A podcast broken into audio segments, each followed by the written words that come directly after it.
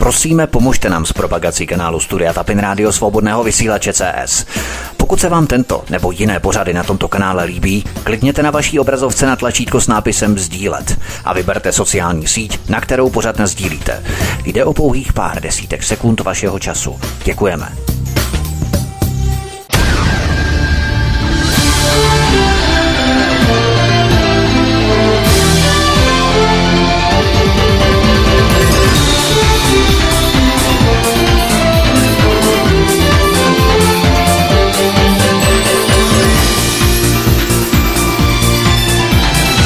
Příjemný, krásný, dobrý večer, dámy a pánové, milí posluchači od mikrofonu svobodného vysílače nebo na kanálu Edisí vás zdraví vítek. Vítejte při poslechu třetí závěrečné části trojdílného cyklu Haiti, Somálsko, Západu. Krátce zrekapituluju, o čem pojednával minulý druhý díl. Začal jsem otřesnou kapitolou a to sterilizací žen v karibské oblasti. Pokud si vzpomínáte na můj trojdílný pořad Depopulace planety, hovořil jsem tam o sterilizaci 200 tisíců žen na Haiti v 90. letech. To bylo v období vládnoucí vojenské chunty a totálního chaosu mezi lety 1991 až 1994, kterou podporovali američané a CIA. Nicméně, když jsem pátral, zjišťoval jsem další informace. Dostal jsem se k neuvěřitelným zprávám. Z nich vyplývá, že sterilizace žen byla prováděna na Portoriku a v Haiti už od 30. let 20. století, kontinuálně, masově, nepřetržitě až do 90. let. Podíval jsem se proto i do Portorika. Potom jsem pokračoval takzvanou občanskou opozicí na Haiti a jejím napojením na největší oligarchy, skorumpované státní úředníky a zahraniční zájmy převážně z Ameriky. Zaměřil jsem se také na americkou národní nadaci pro demokracii, tedy NET, a její projekty na Haiti pod lupou. Podíval jsem se na hořkou ekonomickou medicínu, kterou Haiti vnutil Mezinárodní měnový fond a Světová banka. Od Duvalierovy éry přicházely vlny těchto šokových terapií stejně jako bylo zdecimované haitské zemědělství. To dříve Haitiany uživilo. Ovšem dnes je půda na Haiti vykupovaná zahraničními korporacemi a většina z ní je neobdělávaná, nebo tu jsou těžené nerosty, případně i zlato. Tomu se budu věnovat v tomto třetím díle. Na Haiti byl uplatňovaný tentýž model jako v Kosovu ve stejném období 90. let. Žoldáci a hrdlořezové zabijáci byli vychvalovaní jako hlas demokratické opozice, a to stejnými lidmi na americké ambasádě jako v Kosovu. Například James Foley. Toho jsem probíral v minulém díle. Poslechněte si to, opravdu je to velmi hutné a velmi výživné. Haiti je využívané jako geostrategická pozice pro překládku kokainu z Kolumbie na trase do Miami na Floridě. To jsem podrobně rozebíral na konci minulého dílu. A na konci tohoto dílu jsem se podíval na převrat, kdy byl 29. února 2004 haitský prezident Aristide unesený letadlem do zahraničí Američany. To dokumentuje proces somalizace Haiti, který pokračuje až dodnes. A právě tomu se budu věnovat tento třetí závěrečný díl. Pojďme na první kapitolu Pašování dětí z Haiti. Lauren Silsbiová Galiová je velmi zajímavou osobou. Lauren Silsbiová Galiová je totiž bývalou ředitelkou organizace New Life Children Refuge, dětské útočiště pro nový život na Haiti. Po zemětřesení na Haiti 12. ledna 2010 tu vypukl skandál, kdy deset amerických misionářů podezřelých z překupnictví a obchodování s dětmi chtěli z ostrova tajně vyvést několik desítek dětí od 2 do 12 let do sousední Dominikánské republiky pod zastřešením této baptistické církve z amerického státu Idaho. Navíc tyto děti nebyly opuštěné, ale měly svoje domovy a rodiny. Přesto je tito američtí misionáři chtěli z ostrova v utajení vyvést. Lauren Silsbiová Géliová z této organizace pro záchranu dětí byla zadržená 29. ledna 2010, tedy zhruba dva týdny po zemětřesení. Byla následně stíhaná a poslaná do vazby za pokus o únos desítek dětí z ostrova Haiti a nakonec byla propuštěná po několika týdnech. Původně byla obviněná z únosu a zločineckého spolčení. Tato obvinění byla následně stažená a byla pak už jen odsouzená za zprostředkování nelegálního cestování. Jak už jsem zmínil, Většina těchto dětí mělo svoje rodiny a domovy. Nešlo tedy o to, že by je chtěli vyvést ze země s příslibem lepšího života, lepší budoucnosti v nových rodinách a tak dál. Hajská vláda tehdy uvedla, že se obávala, že by se bezohlední obchodníci mohli pokusit využít této katastrofy tím, že budou odvážet zranitelné děti. Dokonce hajčtí úředníci uvedli, že už měli zprávy o obchodování s nezletilými dětmi a dokonce i s lidskými orgány. V této kauze se angažoval jistý právník s dominikánským pasem Jorge Anibal Torres Puelo. Tento právník byl prokazatelně najatý Američany, aby zastupoval Laurin Silsbyovou Gaileyovou. Tento právník s dominikánským pasem byl také shledán podezřelým z obchodování s lidmi – Jorge Anibal Torres Puelo vedl skupinu obchodování s bílým masem, kdy pod falešnou identitou odvážel dominikánské dívky a nezletilé holky z Nikaraguy, sliboval jim nabídku práce, ale potom je věznili a udělali z nich prostitutky v Salvadoru. Byla to tehdy velká kauza. Tehdy se do toho také výrazně zapojil i šéf salvadorské pohraniční policie, komisař Jorge Calechas který přesně tohoto právníka s dominikánským pasem identifikoval. Jorge Puelo byl nakonec zatčený v hlavním městě Santo Domingo Dominikánské republiky na základě zatykače vydaného Mezinárodní policejní organizací Interpol. V době jeho zatčení byla navíc jeho manželka už také uvězněná v Salvadoru a čelila obvinění ze sexuálního vykořišťování nezletilých dívek. To je rodinka, panečku. Právník Lory Silsbyové, Jorge Puelo, byl nakonec odsouzený na tři roky ve federálním vězení. Tento případ pokusu o únos dětí baptistickou církví z amerického Idaha těmi deseti misionáři vyšetřoval soudce Bernard Senville. Tento soudce prohlásil, že tento podezřelý právník v salvadorské policejní databázi je stejný člověk, kterého potkal u soudu a dodal, že měl v úmyslu zahájit vlastní vyšetřování, do jaké míry byl tento právník Jorge Puelo spolčený s Američany v rámci únosu dětí.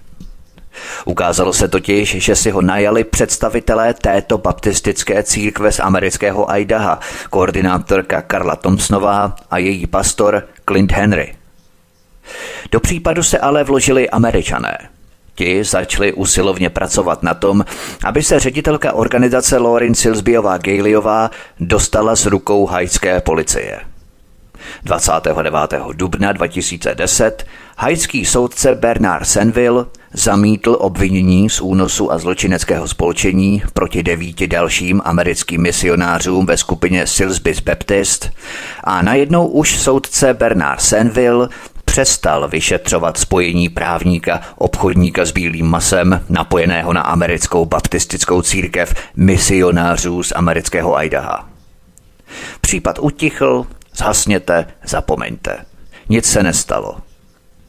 Jenomže mezi e-maily z Wikileaks Johna Podesty, šéfa a manažera volební kampaně Hillary Clintonové, byly také e-maily ministerstva zahraničí, které hovořily o jejich případu.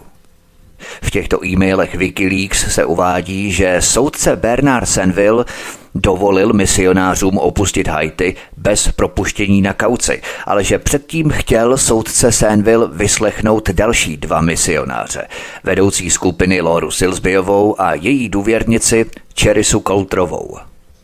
Pak tu v těchto e-mailech Wikileaks řešili letadlo, které mělo misionáře vyzvednout na letišti Port-au-Prince v utajení tak, aby udrželi média dál, jak se tu píše v těchto e-mailech. A následně měli odletět na Miami na Floridu. Tato zpráva je jen špičkou ledovce, která unikla na veřejnost. Ovšem většina ledovce zůstává pod hladinou. Proč? Jde totiž o systémovou záležitost korupce. Jejíž nitky jsou protkané od zhora až dolů celým tímto prohnilým systémem. Pojďme na další kapitolu. Obchodování s lidmi na Haiti. Děti i dospělí. Představte si, že žijete v zemi, kde je celý sektor sociálních služeb zprivatizovaný a řízený charitativními organizacemi se sídlem v jiných zemích, ve kterých pracují cizinci, kteří rozhodují o tom, zda máte nárok na pomoc. Vítejte na Haiti, v republice nevládních organizací. Možná si vzpomínáme na obrovský skandál pracovníků neziskových organizací, který se týkal právě Haiti. Oxfam je mezinárodní charitativní organizace. Na přetřes se dostala její britská pobočka na Haiti, kdy její pracovníci po zemětřesení na Haiti v roce 2010 kupovali za peníze určené pro humanitární pomoc prostitutky. Některé z nich byly dokonce ještě nezletilé – podle řady zpráv si ředitel Oxfamu UK na Haiti najímal prostitutky a organizoval orgie v charitativní vile zřízené po ničivém zemětřesení v roce 2010. Některým dívkám mohlo být až 14 let a zástupci Oxfamu vyměňovali pomoc za sex. Vedení Oxfamu UK se snažilo tuto záležitost ututlat a chování pracovníků vedení Oxfamu krylo – na tom základě svou funkci opustila zástupkyně šéfa této mezinárodní charitativní organizace Penny Lorencová. Tedy nikoli samotný šéf, tak vysoko pohlavní orgány těch prostitutek nesahaly, ale padla hlava pouze zástupkyně šéfa. Stejné to bylo u organizace Save the Children, kteří také zneužívali místní dívky z Haiti a dalších zemí třetího světa. Pojednávala o tom dokonce zpráva rozvojové komise dolní sněmovny britské vlády.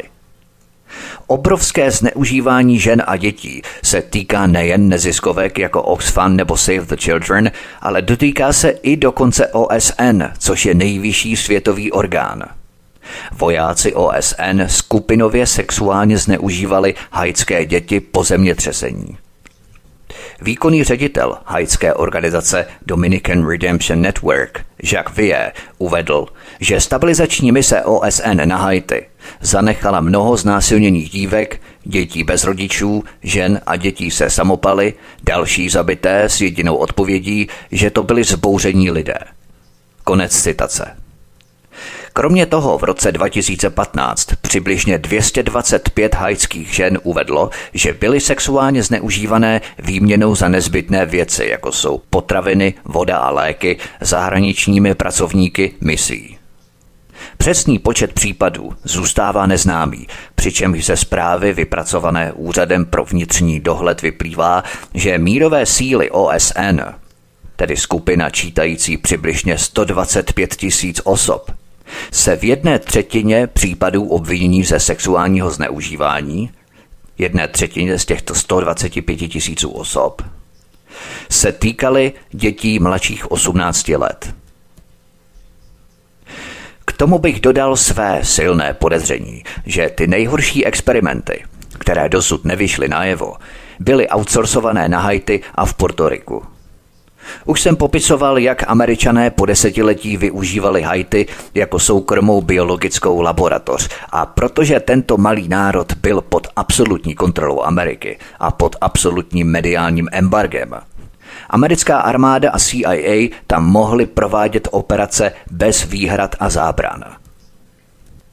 Haiti je také centrem celosvětových pedofilních kruhů, provozovaných dříve za účelem experimentů CIA a následně za podobnými účely jako Jeffrey Epstein, tedy osobní potěšení a vlákání politiků.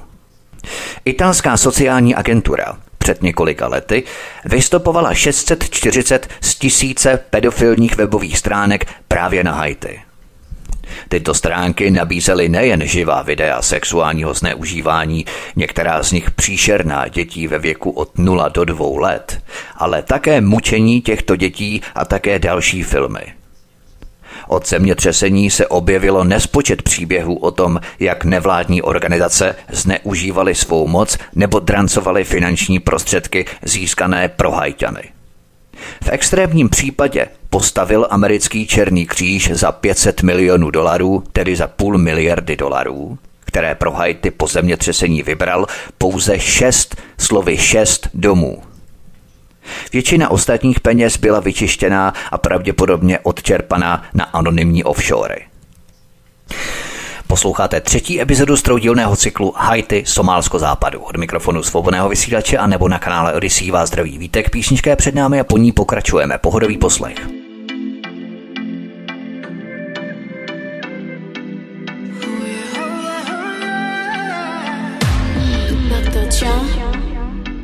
Sentiment facile changer qu'aime Sauter à chaque fois, m'attacher L'aime à tout comme ça pas dire Toujours gain raison pour faire diminuer. Me choisir, lever puis goder Film choisi, bon l'amour sans merci Laissez-moi dire puis difficile Mais là-bas côté m'li pas big vle pardon Mwen vyo kole kou tatou soupom Mwen vyo di ou mersi ou se kadom Ave ou chak mouman se love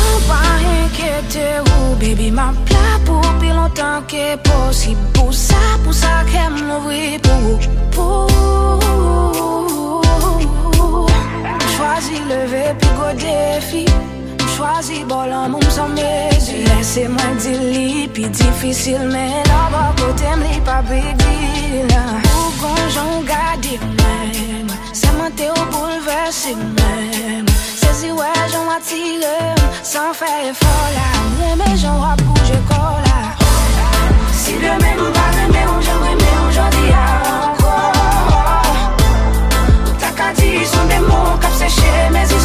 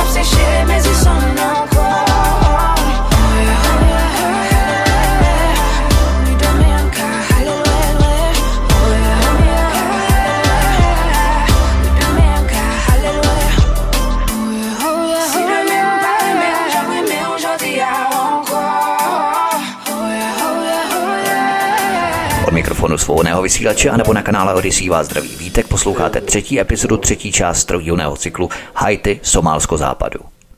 Na Haiti ovšem probíhalo obchodování nejen s dětmi, ale i s dospělými lidmi, například do Chile.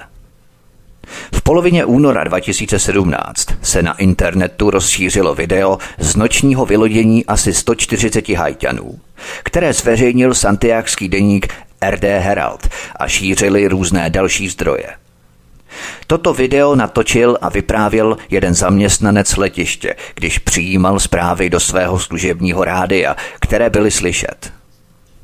To, co mnoho Čilanů zaujalo, byly podrobnosti tohoto kuriozního příjezdu na letiště, které si mnozí Čilané vyložili jako případ obchodování s lidmi. Na tomto videu velká skupina hajťanů vystupuje po jednom z Boeingu 737 na mezinárodním letišti Commodore Arturo Merilo Benítez, kterému se také říká mezinárodní letiště v Santiago a je vedená ke čtyřem čekajícím autobusům, což pozoruje vypravěč, cituji. Toto letadlo právě přiletělo ve 21.00 plné haitských přistěhovalců. Všichni vystupují, mnozí s typickými žlutými obálkami. Je to čartrové letadlo. Má pouze poznávací značku, žádné logo, které by říkalo, které letecké společnosti patří. Konec citace. Vypravěč vysvětluje, že hajťané, kteří jsou posazení do autobusů, mají být přepraveni do míst, kde budou podrobení těžké práci za velmi nízkou cenu. Dělá to 135 až 145 haitských cestujících. Je to každý den, po všechny dny, popisuje dále vypravěč na videu. Můžeme polenizovat s důkazní hodnotou videa, ale některá fakta nelze popřít. Za prvé, každý hajťan, který vystoupil z letadla, měl skutečně v ruce žlutou obálku totožnou s těmi, které měli jeho sousedé ze předu i ze zadu. Za druhé, objem migrace hajťanů do Chile byl ohromující. Podle čilské vyšetřovací policie, Policia de Investigaciones, se mezi lety 2016 až 2017 počet příchozích hajťanů vyšplhal ze 47 027 na 111 746. Nárůst o 138% za jediný rok. Toto krvácení z Haiti bylo o to pozoruhodnější, když si uvědomíme, že počet obyvatel země, obyvatel Haiti míněno, je jen asi 10 milionů a přibližně 80% cestujících tvořili mladí muži ve věku 18 až 30 let. A konečně tyto lety byly poměrně časté. Tři dopravci pravidelně dopravovali Haitiany do Santiago. Latin America Wings, ONE a Copa.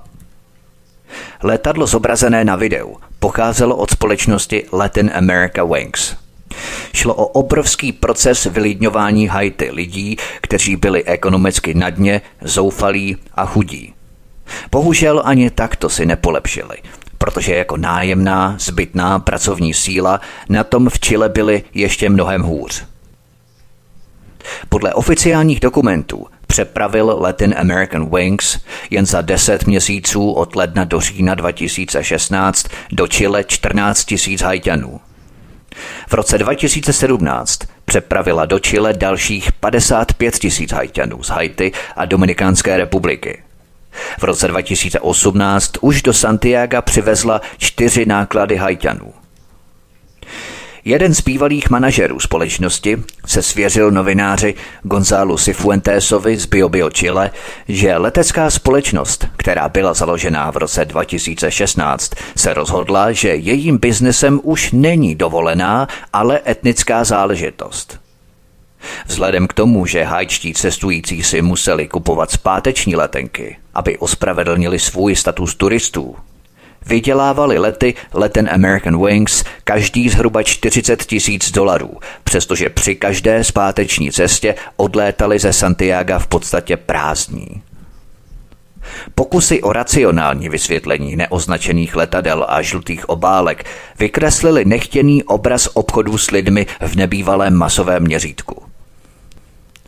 Pravděpodobně nejlepší vysvětlení přinesl výkonný ředitel nadace FRE José Maria del Pino – který novinářce Consuelo Ferrer Dárové z časopisu Emol řekl, že vyrostla řada cestovních kanceláří, které se specializují na migraci. Cituji.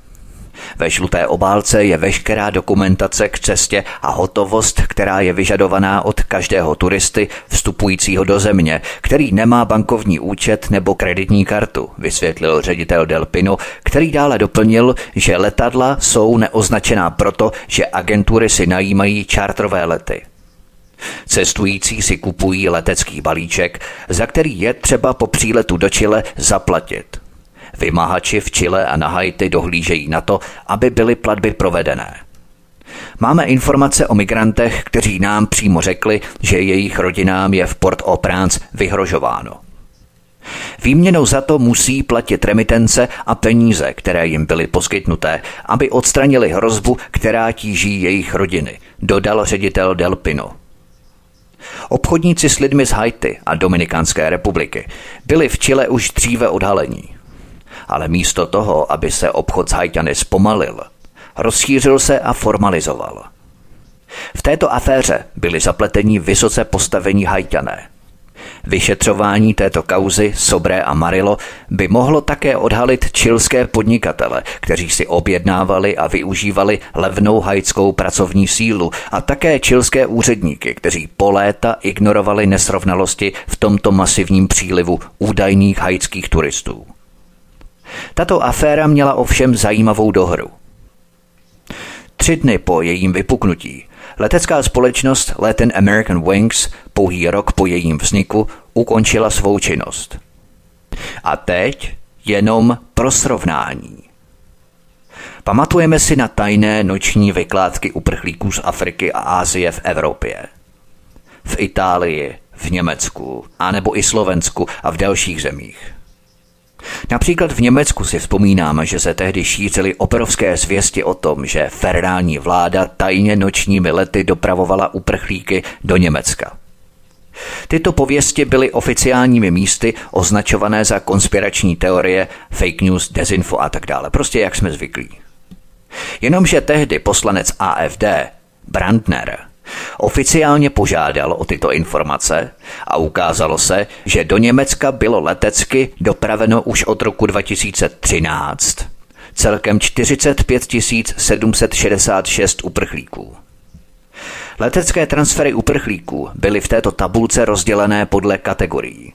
Relokace ze zemí Evropské unie, to znamená vnitřní migrace, přesídlení ze třetích zemí a humanitární příjmy ze třetích zemí. Když pohlédneme na tu tabulku, je to velmi zajímavé. Nejprve relokace ze zemí Evropské unie, to znamená uprchlíci šíbovaní přímo na území Evropské unie. V roce 2015 to bylo 21 uprchlíků, v roce 2016 už 1788 uprchlíků a v roce 2017 neuvěřitelných 8067 uprchlíků.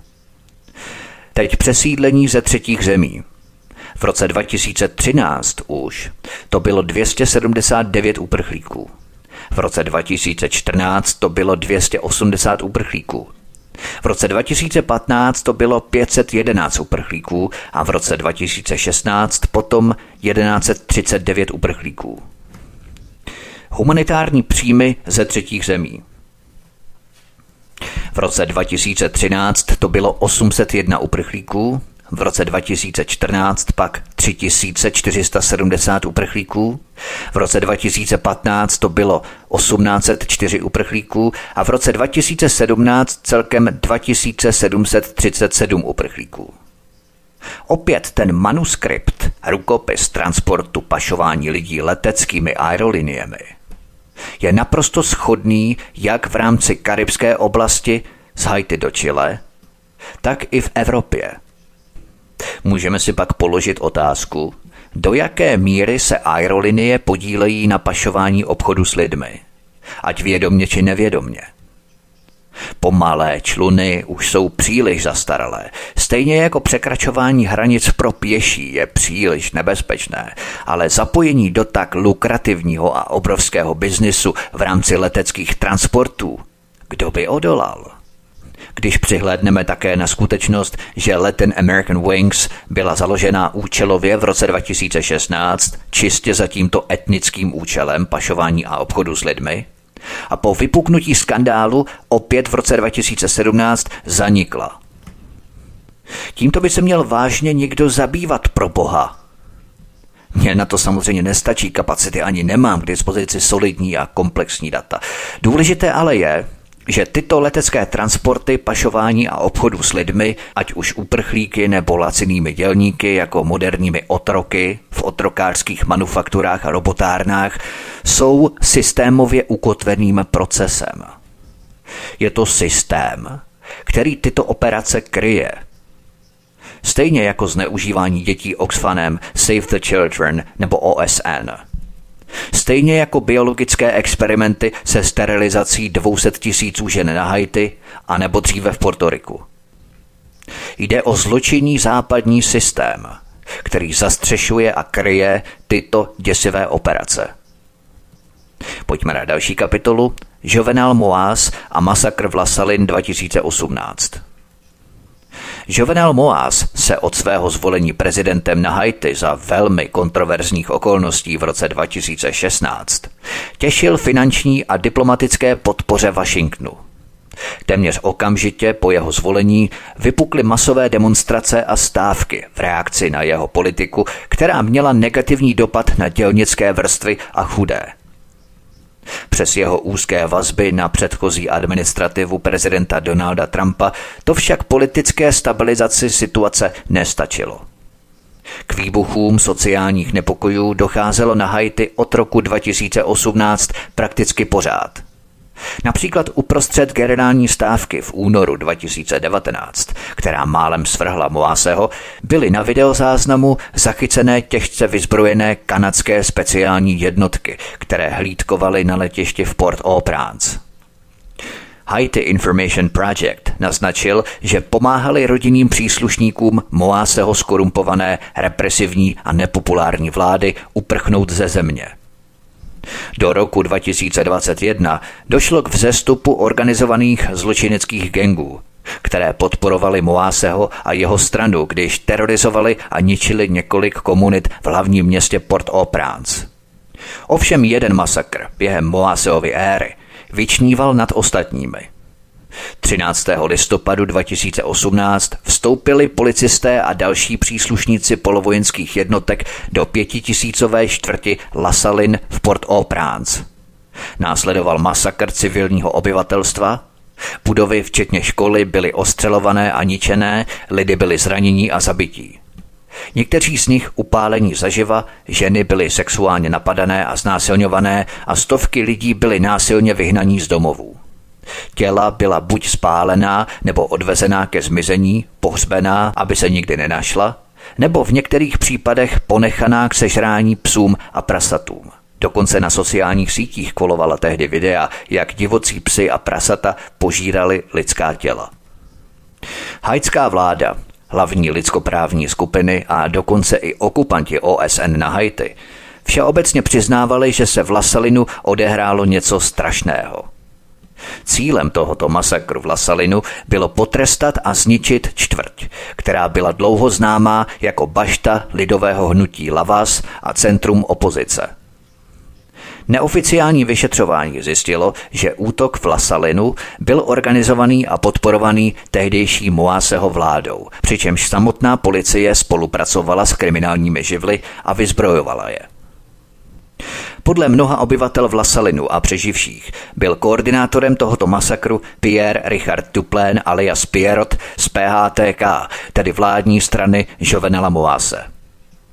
Pierre Richard Duplain neuspěl ve své snaze stát se starostou Port-au-Prince a stal se tedy vládním zmocněncem pro západní departement Haiti.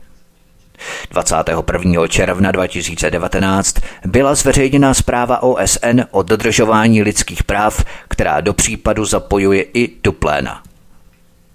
Deník Miami Herald ve svém článku z 15. května 2019 zveřejnil, že policejní vyšetřování potvrdilo zapojení do masakru vysokých vládních úředníků vlády Jovenela Moáseho a vysledoval, že do masakru byla zapojená útočná puška přidělená Národnímu paláci. To jsou jen některé z příkladů zapojení tehdejší haitské vlády do masakru. Jenomže ex-prezident Moaz se začínal vymykat kontrole Američanů, pro které představoval obrovskou hrozbu. A to v podobě Číňanů. V roce 2010 postihlo Haiti obrovské zemětřesení, ze kterého se země dodnes nespamatovala a obrovsky se zadlužila kvůli své obnově. Jenomže kvůli korupci došlo k rozkradení většiny peněz z ciziny, přičemž v drtivé většině případů nešlo o sbírky a dary, ale o obyčejné tvrdé půjčky, které Haiti nedokáže nikdy splatit. Prezident Jovenel Moaz byl sice zpočátku nakloněný západu, ale po nějaké době ho to přestalo bavit. Do celé věci se začala angažovat Čína – Čína nabídla Haiti jako jediná země na světě bez úročné půjčky.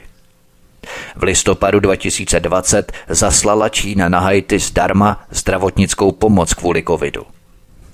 Bývalý prezident Moaz hovořil v dubnu 2021 o potřebě mohutných investic na Haiti, které Amerika ani západní partneři nechtěli Haiti poskytnout a že jedinou zemí, která je ochotná nebo byla ochotná pomoci s přestavbou zničené země, byla Čína a její peníze. Pokud by Čína získala vliv na Haiti, Představovalo by to obrovské nebezpečí pro americkou dominanci v Latinské Americe, která dosud nemá konkurenci. Američané jsou pány nad zeměmi Latinské Ameriky a příchod Číny by přinesl nové mocenské rozložení, kdyby se Američané museli dělit s Čínou o moc v regionu. A na to nejsou připravení. Moaz by nedokázal čínským penězům dlouho odolávat a Čína by Haiti ovládla a vytvořila by ze země předsunutou základnu v Karibiku. To nemohlo dlouho zůstat bez americké odpovědi. Pak ovšem přišel ten osudový den pro samotného prezidenta Moáseho.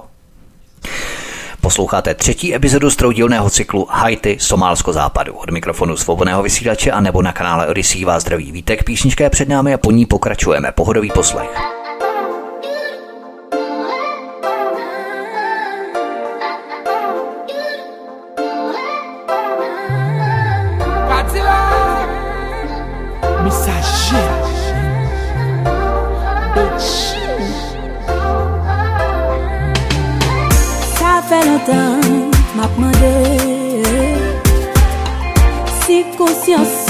Pas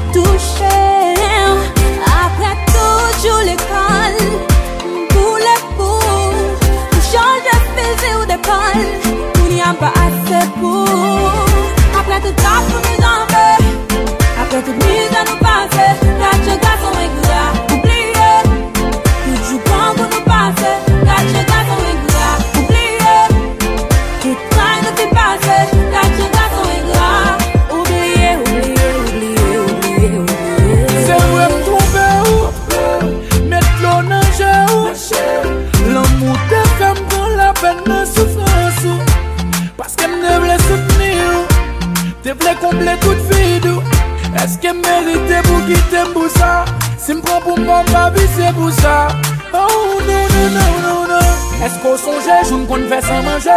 Ou pat remake, avin tan danje Ouve l'esprit, ou se to kompran Ou pati moun pitiye, ou te kon blam E pat gen fami ki te kon bam. Pat kat kase avnim, ak le randam Esko sonje fon pe fakilte Kay pou n'kapite nananana Apre tout kap nou nou zanve Apre tout mil jan nou pase La che gason wik nou a oubliye Koujou kan pou nou pase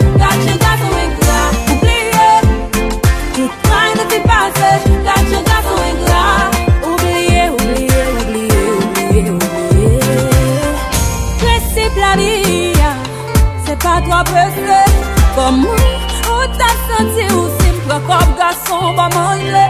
Je veux pas mes amis, sont des fêtes.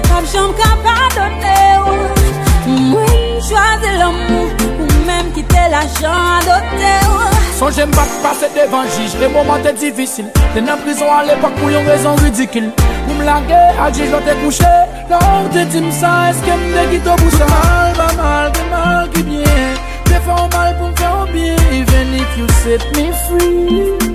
Ou pa oubli pou ou panse mwen Pa vinzi, pa vinzi, pa vinzi mwen Tim de pe yon ti mwen Pa vinzi, pa vinzi, pa vinzi mwen Se pa kounya Ou ap lese man gen kem te fè. Ou ap stresse pas kem te ble pre Ou pitom te kito pou yu Non, non, non, non, non, non Apre te tap pou ni gambe Jante mil dan nou pase La choga son ekra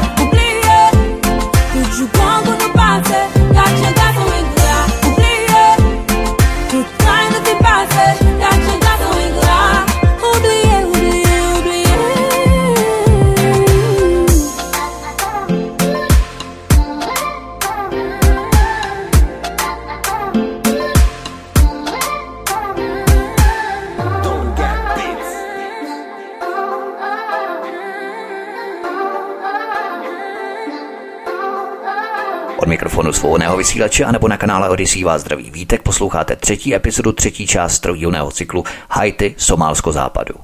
Pojďme na další kapitolu. Atentát na haitského prezidenta 2021. Došlo tedy k tomu, co američané umí nejlépe, když jim dojdou diplomatické karty. Najmou žoldáky z Kolumbie a do čela komanda dají několik naturalizovaných američanů, aby nic nevedlo k americké vládě. Ve skutečnosti všechno vedlo k americké CIA. Ten rukopis, manuskript je profláknutý. Co se skutečně stalo v noci, kdy byl zavražděný haitský prezident a proč? Možná se nikdy nedozvíme celý příběh. Haitský prezident Jovenel Moaz byl zavražděný ve své soukromé rezidenci v časných ranních hodinách 7. července 2021 v Port-au-Prince.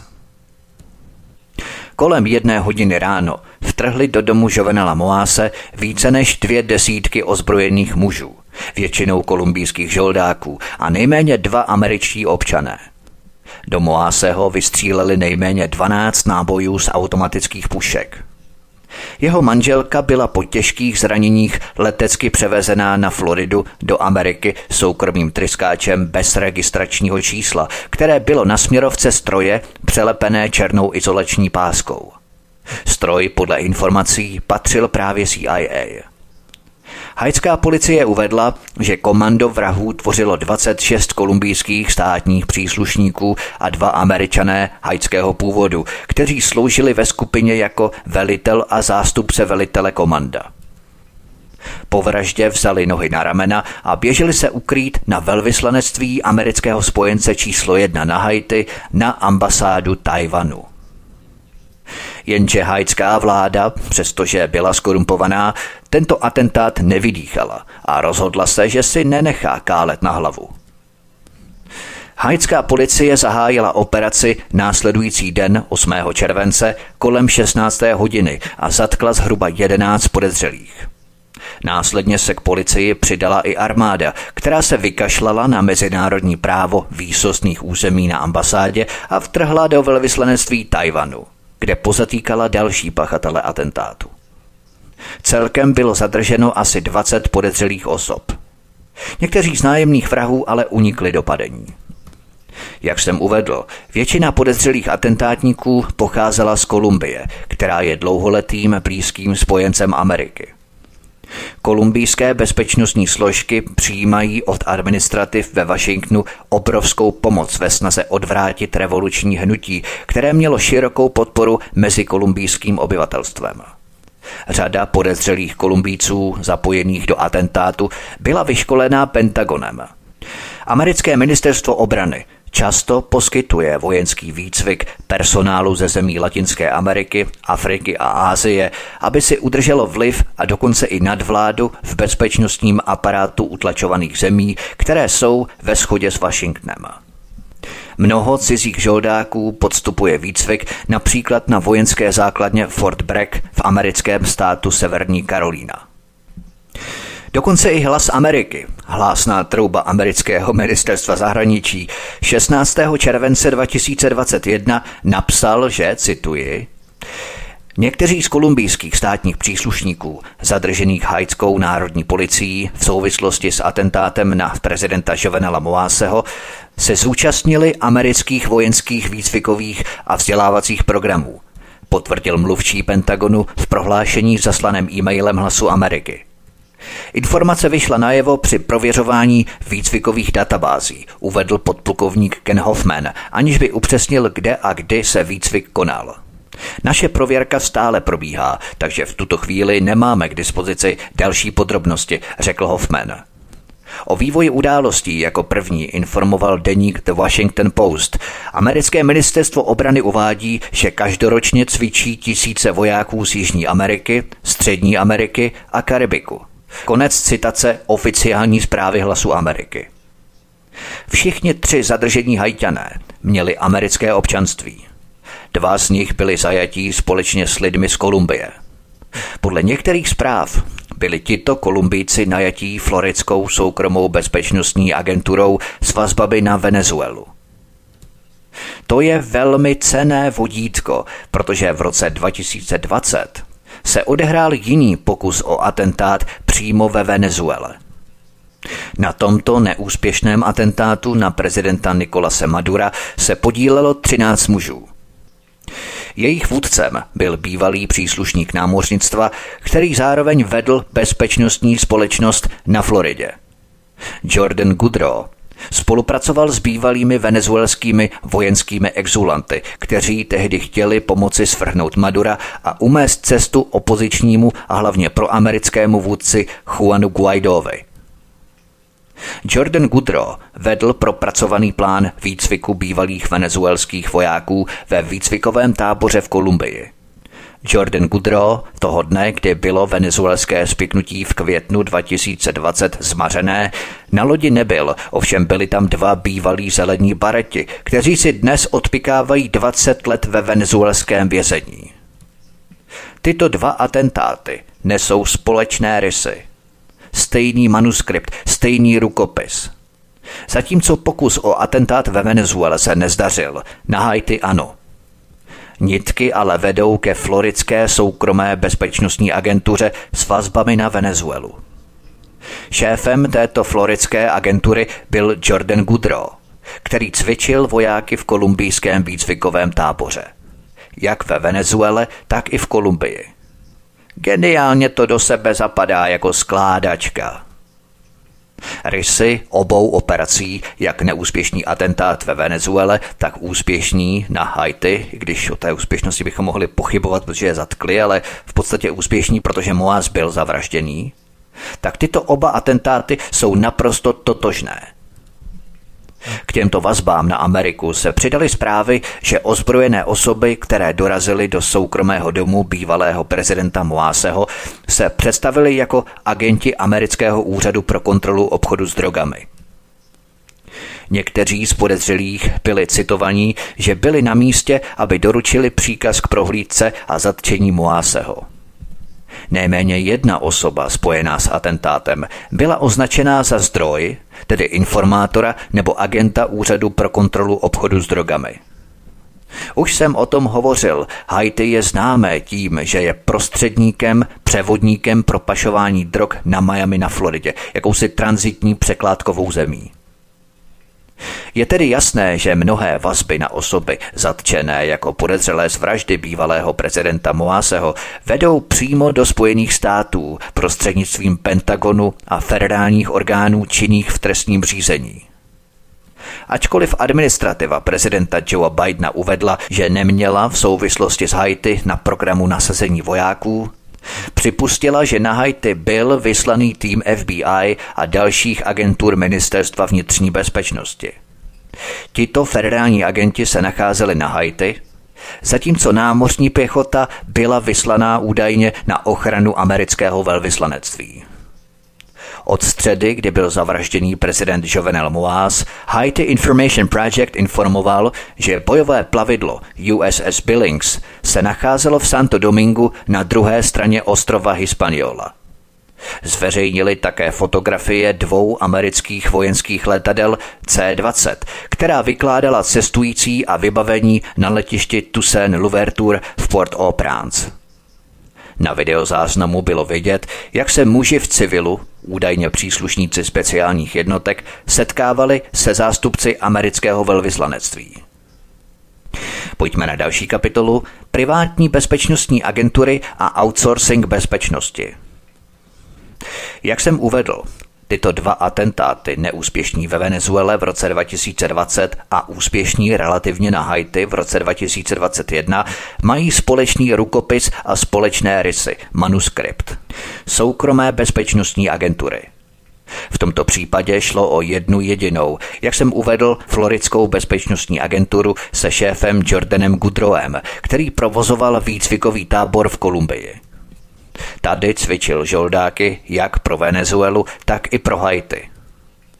Po 11. září nelze ignorovat rozšíření soukromých vojenských společností se sofistikovanými zbraněmi, dobře vyškolenými vůdci a penězi. Jak píše Sean McFate, autor knihy The Modern Mercenary, moderní žoldáctví, soukromé armády a jejich význam pro světový řád, cituji. Je nemožné nadspat tohoto džina zpět do láhve. Nejen, že jsme vyčarovali činná moderního průmyslu outsourcingem bezpečnosti během válek v Iráku a v Afghánistánu. Vzpomeňme na Blackwater, DynCorp, Triple Canopy a další. Ale udělali jsme z něj lukrativní příležitost pro miliony veteránů těchto válek. A není to jen americká hra. Spousta společností spolupracující s vládami po celém světě vidí výhodu ve vedení konfliktu v utajení za pomoci najatých žoldáků. Zeptejte se Rusů.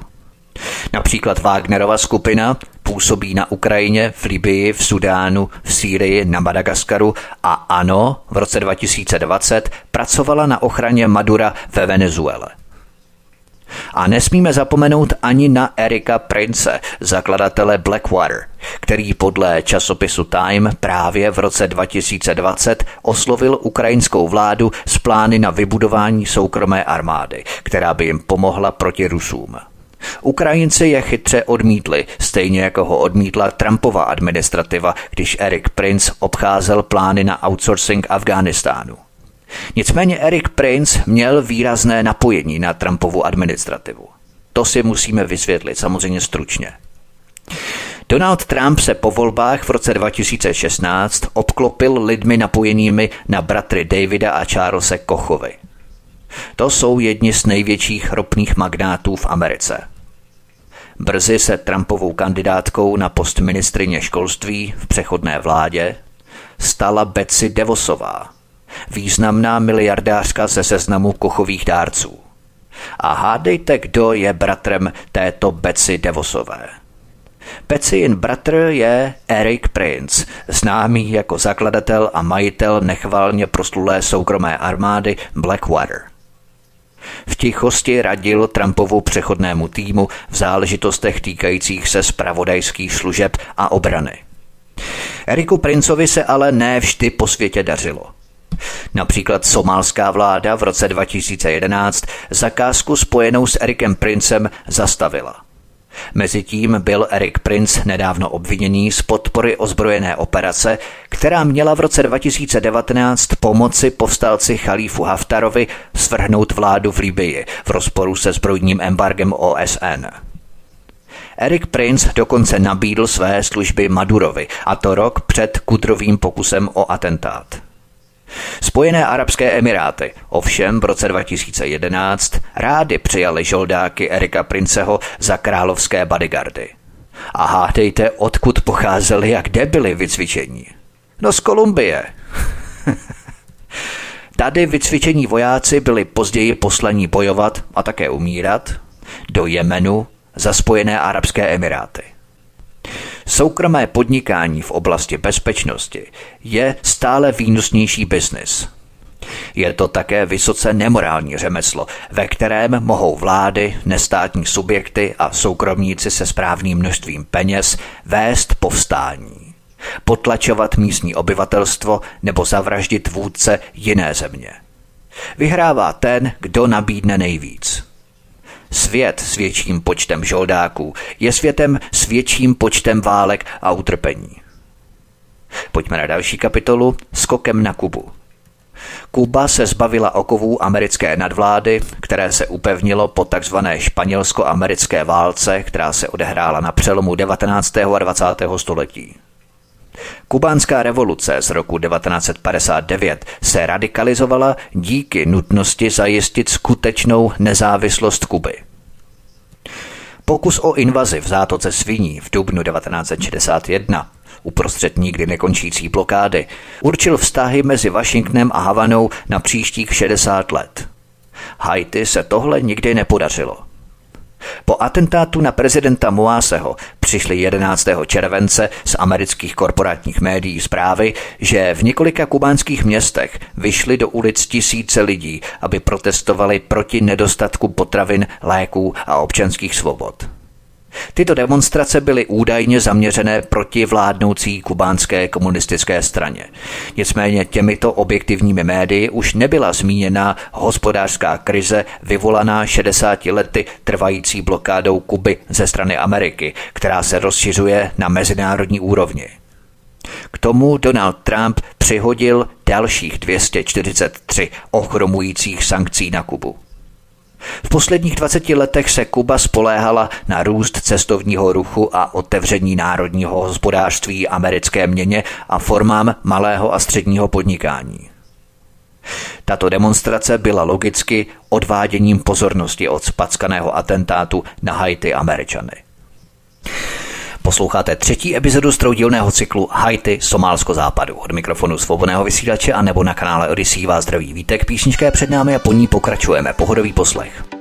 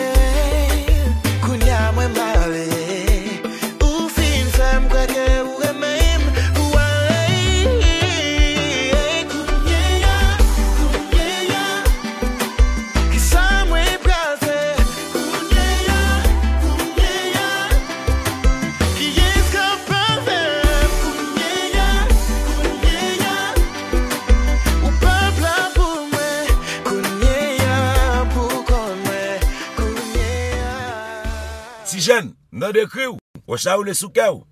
Mla den tou e.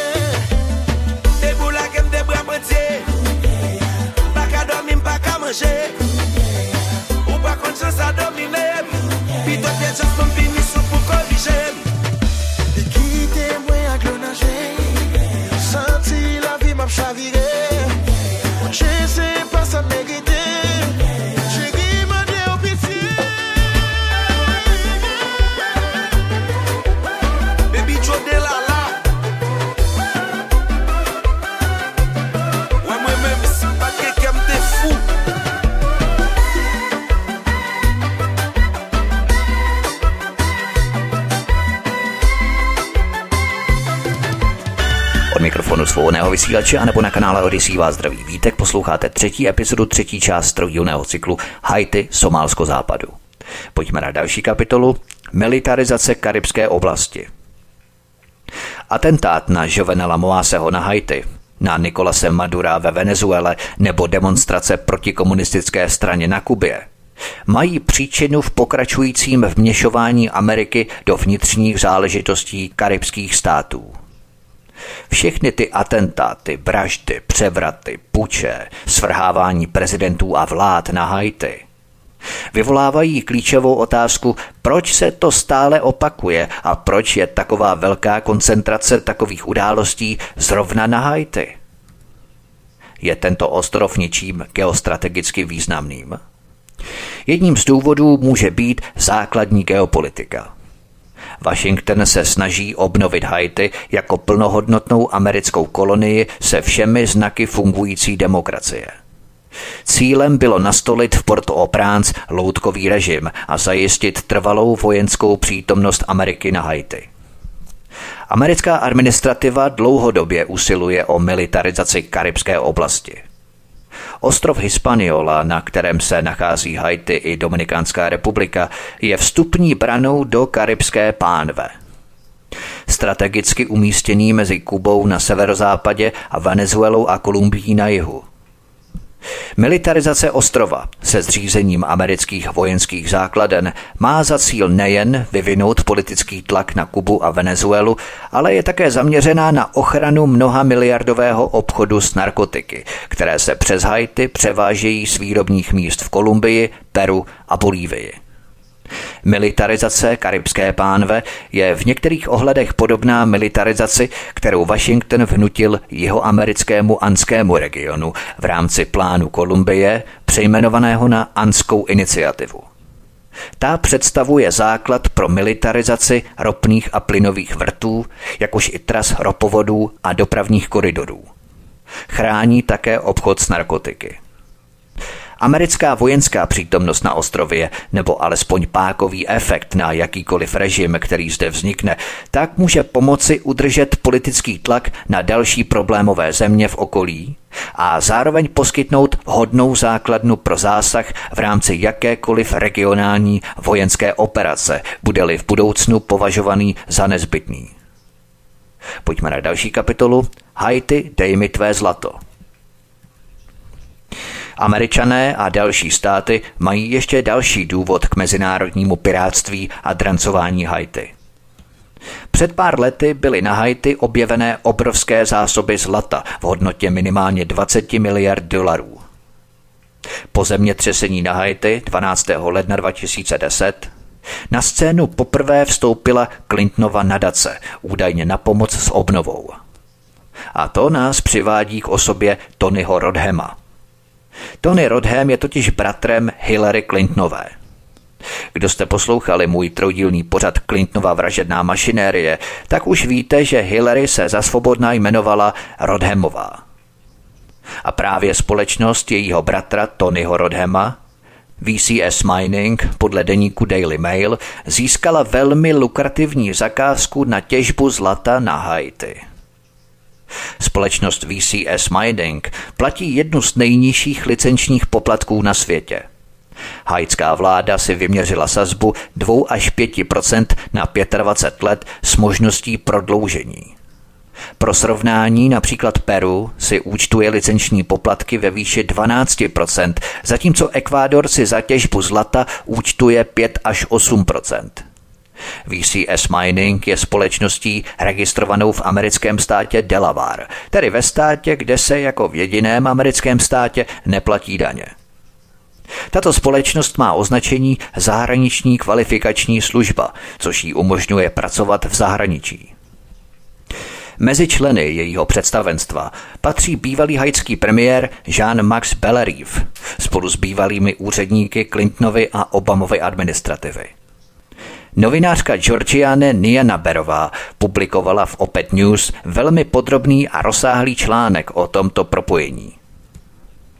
Niana Berová například cituje uniklé e-maily, které ukazují, jak byla haitská elektrárna financovaná USAID, místo k zásobování haitských domácností elektrickou energií, využívaná k zásobování elektrickou energií těžebních provozů VCS Mining, tedy společnosti bratra Hillary Tonyho Rodhema. S těžbou zlata jsou přitom spojená vážná ekologická rizika – Mezi tato rizika patří možnost úniku kyanidu, který otráví vodovodní systém na Haiti.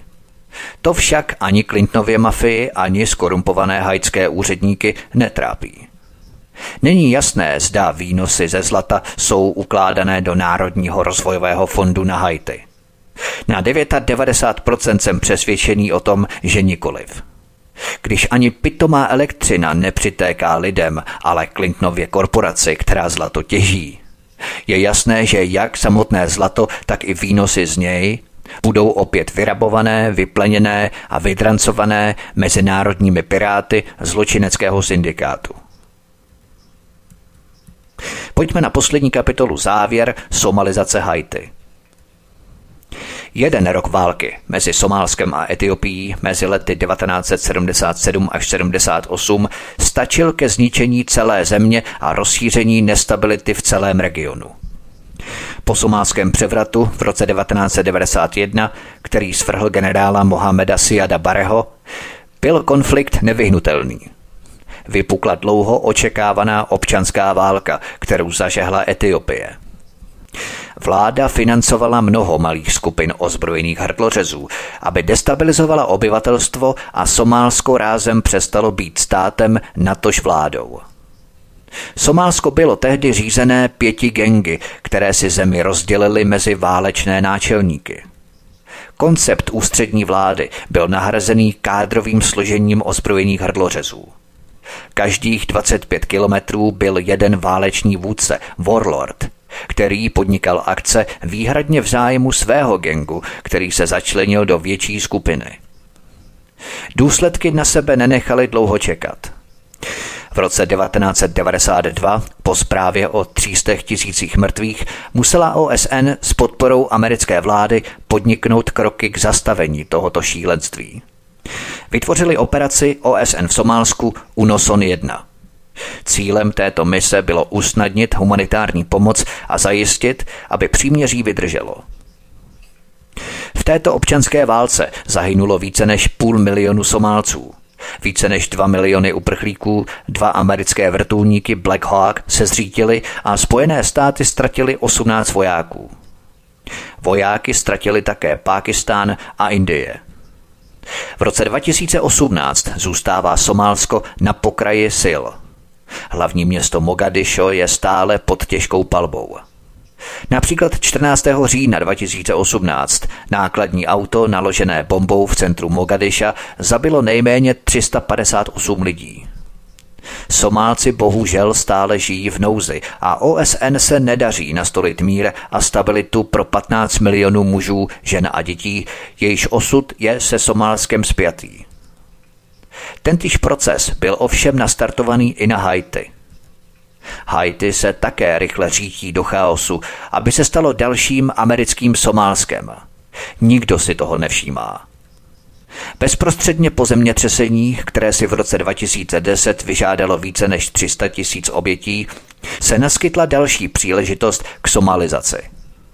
Země byla v naprostém rozvratu. Hlavní město bylo ze 40% zničené a více než milion lidí bylo vysídleno nebo žilo pod stany ve velmi obtížných podmínkách.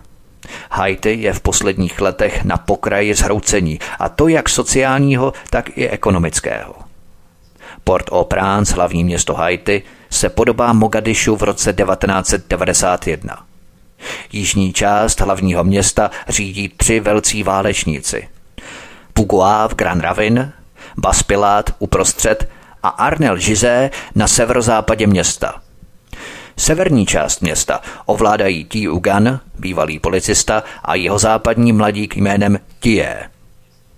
Hlavní město Haiti, Port-au-Prince, je po šesté hodině večer lidu prázdné. Obyvatelé jsou držení jako rukojmí ve svých vlastních domech. Mnozí obyvatelé Haiti žijí v otřesných sociálních a ekonomických podmínkách.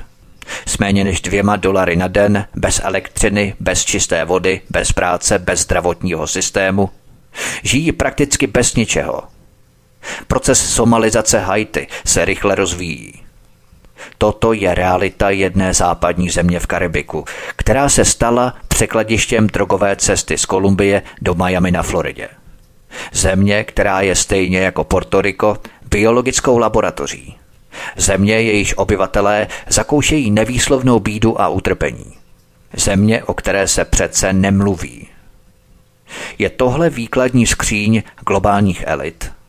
Je tohle jejich cílem současného kapitalismu a jejím bratříčkem demokracií?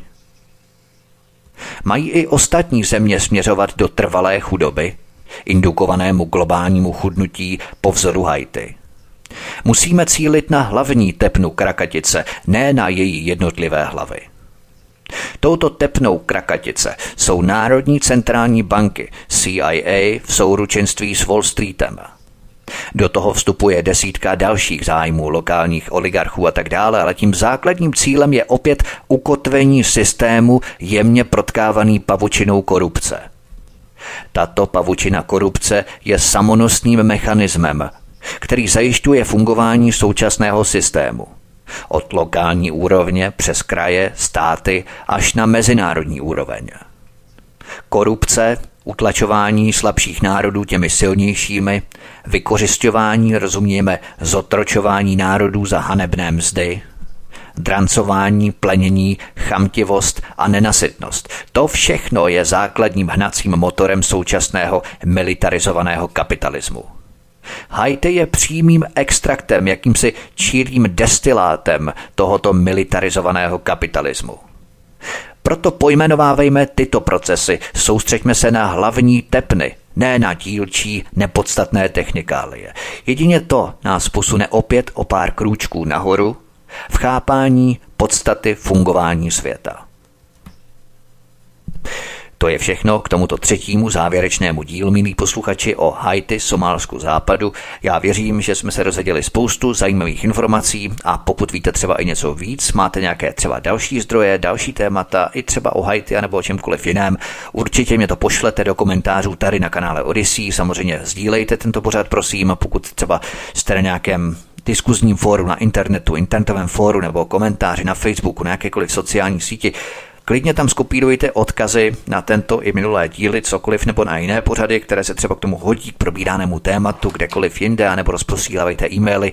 Dejte prosím vědět co nejvíce lidem o existenci tohoto kanálu. Budu velmi rád a budu samozřejmě rád, když se ke mně připojíte i v rámci registrace na kanál Odyssey, abyste mohli sdílet, komentovat, lajkovat třeba tento pořad a nebo nějakým způsobem jinak se interaktivně podílet na dalším vývoji.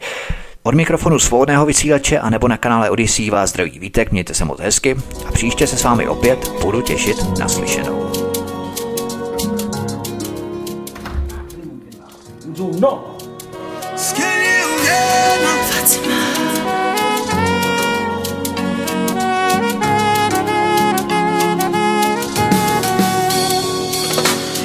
Chérie, bouge en moi, là, Mka we ou ple stresan E mka we ou gande di nan vi ou ki vle ou tue tetou Ki al fò kon nou pa imotel Yon bandi kon sa fò ou pel. E mwen ou la wak misye kanmem Ki kaze nou sa ou te vle mbati.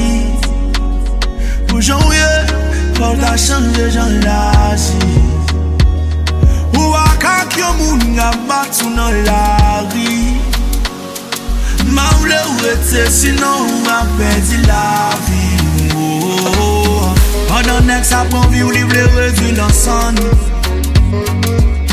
Mwen vle ba ou yon l'amou san limita tout nan Padan le ou palavel kon repons nan tout l'fan E mwen vale l'amou an dan kem ka pwetan Ah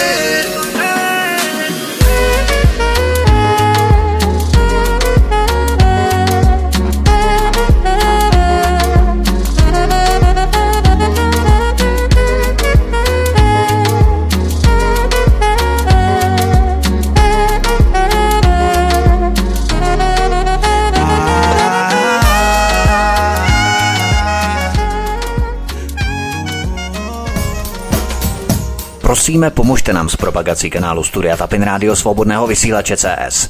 Pokud se vám tento nebo jiné pořady na tomto kanále líbí, klikněte na vaší obrazovce na tlačítko s nápisem Sdílet a vyberte sociální síť, na kterou pořád sdílíte. Jde o pouhých pár desítek sekund vašeho času. Děkujeme.